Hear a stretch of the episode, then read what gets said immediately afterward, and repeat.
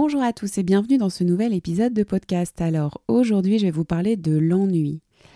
J'ai très souvent des clients qui viennent me voir un peu défoutus parce qu'ils observent que dans leur parcours professionnel, après deux ou trois ans sur une mission, ils s'ennuient. Ils voient que la première année est challengeante, stimulante, ils apprennent beaucoup de choses, ils ont des nouveaux interlocuteurs, des nouveaux challenges.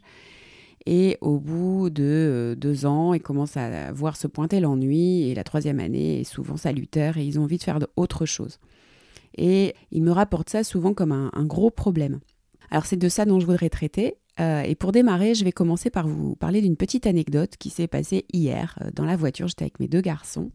Je les entendais discuter d'un coureur automobile qui, a priori, je ne le connais pas, je ne m'intéresse pas à ce sujet-là, mais qui est au, sommet de sa réussite, qui gagne des milliers, des millions d'euros, je ne sais pas exactement, pour faire un, job euh, qui est de conduire des voitures automobiles dans un univers qui les fait rêver. En tout cas, mes garçons euh, rêvent de cet univers. Et euh, a priori, ce coureur automobile euh, écrivait quelqu'un de très arrogant euh, et il comprenait pas. Il disait mais c'est fou quoi. Le, mec, il est payé pour faire un sport que plein d'hommes, peut-être des femmes, mais je pense plus des hommes aujourd'hui, on rêve de faire, d'exercer. Il est au sommet de sa réussite et ben voilà, il veut arrêter. Il comprenait pas et il le regardait avec beaucoup de critiques. Ce week-end, je discutais également avec un, proche, euh, un très proche, qui s'est reconverti il y a deux ans euh, dans la, vidéo et euh, qui, durant ces deux années, a beaucoup travaillé. En plus, il a beaucoup de talent. Et aujourd'hui, je pense qu'il a atteint l'objectif qu'il souhaitait atteindre il y a deux ans. Il est reconnu dans la profession, il a de plus en plus de contrats, il vit parfaitement de son activité. Et il me disait un peu défoutu, bah, que à nouveau, il s'ennuie, qu'il a envie d'autre chose, il voit se pointer l'ennui, la lassitude, euh, certains projets l'enthousiasment plus trop, euh, et euh, il me parlait de ça avec un petit peu de tristesse. Dernier exemple, celui de mon papa, qui également, dans toute mon enfance, m'a évoqué ce, trait de personnalité comme d'un vrai fardeau.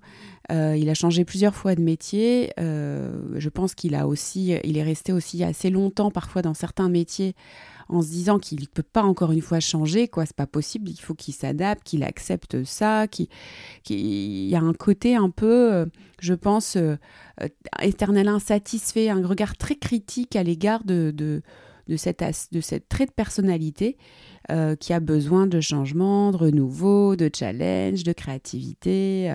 Mon papa me disait qu'à chaque fois, euh, les moments les plus enthousiasmants de sa vie, c'était les moments de création, quand il créait un nouveau projet, quand il se lançait dans un nouveau projet. Et après, très vite, euh, bah voilà, il s'ennuie.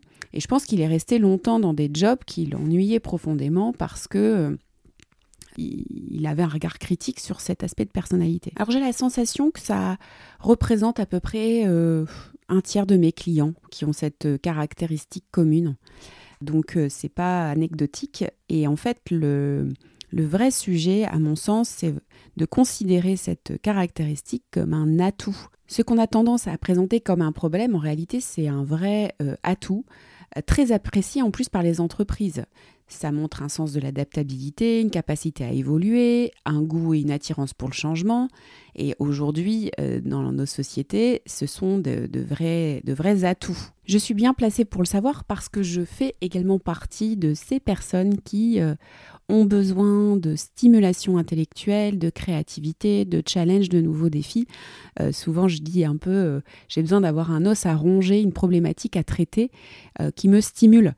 Aujourd'hui, je fais un métier que, j'aime beaucoup, qui me stimule beaucoup, mais euh, je sentais quand même une forme de lassitude pointer son nez, et c'est la raison pour laquelle, par exemple, j'ai lancé le podcast, que je me suis lancé de nouveaux défis. Ça va me permettre de développer de nouvelles compétences euh, qu'aujourd'hui je n'ai pas du tout, et je regarde ça comme quelque chose de très positif. En fait, la vraie différence par rapport à avant, c'est que comme je sais comment je fonctionne et que je vois que c'est un atout et que c'est quelque chose qui me permet de me sentir bien, entre, guillemets, si je le considère comme quelque chose de positif, Eh bien aujourd'hui, je démarre le podcast, euh, ça a les résultats que ça a, je démarre les réseaux sociaux, ça a les résultats que ça a, mais je sais qu'en fait je le fais pour aussi me stimuler, me lancer un nouveau défi. Je le fais pas, je le fais presque pas pour le résultat. Je le fais pour le processus. Et ça change tout en fait, parce que je sais que ça me nourrit au quotidien et j'attends rien de particulier si ce n'est de nourrir ma créativité, euh, mon besoin de challenge et d'innovation. Donc j'ai trouvé quelque chose qui me plaît, euh, mais vous voyez bien que... Donc ce qui est essentiel, c'est de comprendre ce fonctionnement et de le considérer surtout comme quelque chose de positif. La façon dont vous allez vous regarder ça, euh, ça va soit être un problème, donc effectivement, un manque d'instabilité, un, quelqu'un qui n'est jamais satisfait ou quelqu'un qui se lance des défis qui ne sont pas assez élevés et qui du coup s'ennuie très vite.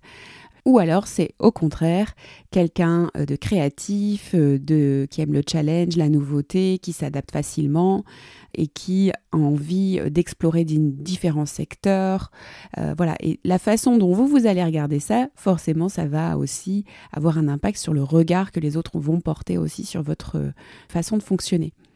Et donc, ce qu'il faut surtout considérer, c'est que si vous vous reconnaissez dans ces caractéristiques, il va être important de renoncer à l'idée que vous allez trouver un métier euh, qui vous épanouira toute votre vie.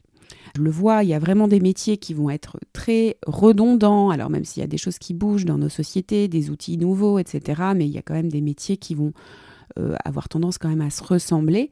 Ainsi, si vous vous reconnaissez dans ce descriptif, il va être essentiel d'appréhender votre trajectoire professionnelle comme mouvante.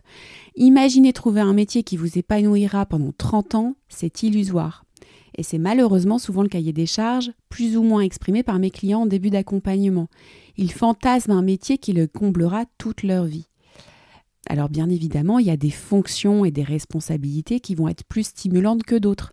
Par exemple, un chef d'entreprise a par essence une mission très challengeante. Le marché évolue, les produits, les outils aussi.